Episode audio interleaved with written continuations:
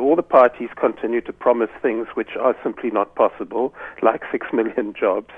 Um, and I think we have to take most manifestos with a pinch of salt. Uh, we tend to look, look, more carefully at the ANC manifesto because it is the governing party, uh, and what it says in the manifesto may actually uh, translate into things government does over the next five years.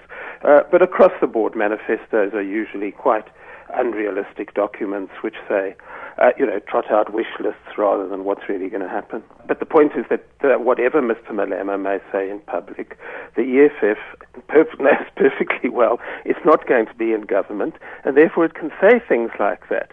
Uh, so that's another feature. Opposition parties, particularly parties who don't expect to be in government, can say just about anything. It sounds wonderful. Uh, no South African earning less than four and a half thousand rand a year, uh, a month. Sorry, uh, it's not possible. But who cares if it's not possible if you're never going to be called on to implement. Uh, we may be looking that if uh, we have a situation over the next five years where the National Union of Mine Workers and their union allies form a new party uh, and that begins to take off, uh, then I think in 2019 coalition governments uh, are possible. But I think uh, Reverend Meshoe was also engaged in a bit of a fantasy. Remember that the DA, the biggest opposition party, started off this campaign saying that they would get 30 percent.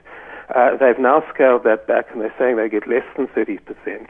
Uh, uh, Helen Zille, who I think relies on very effective polls, is saying that the ANC will get at least 60%. So none of the mathematics adds up to coalition government this time around, uh, in provinces as well as nationally.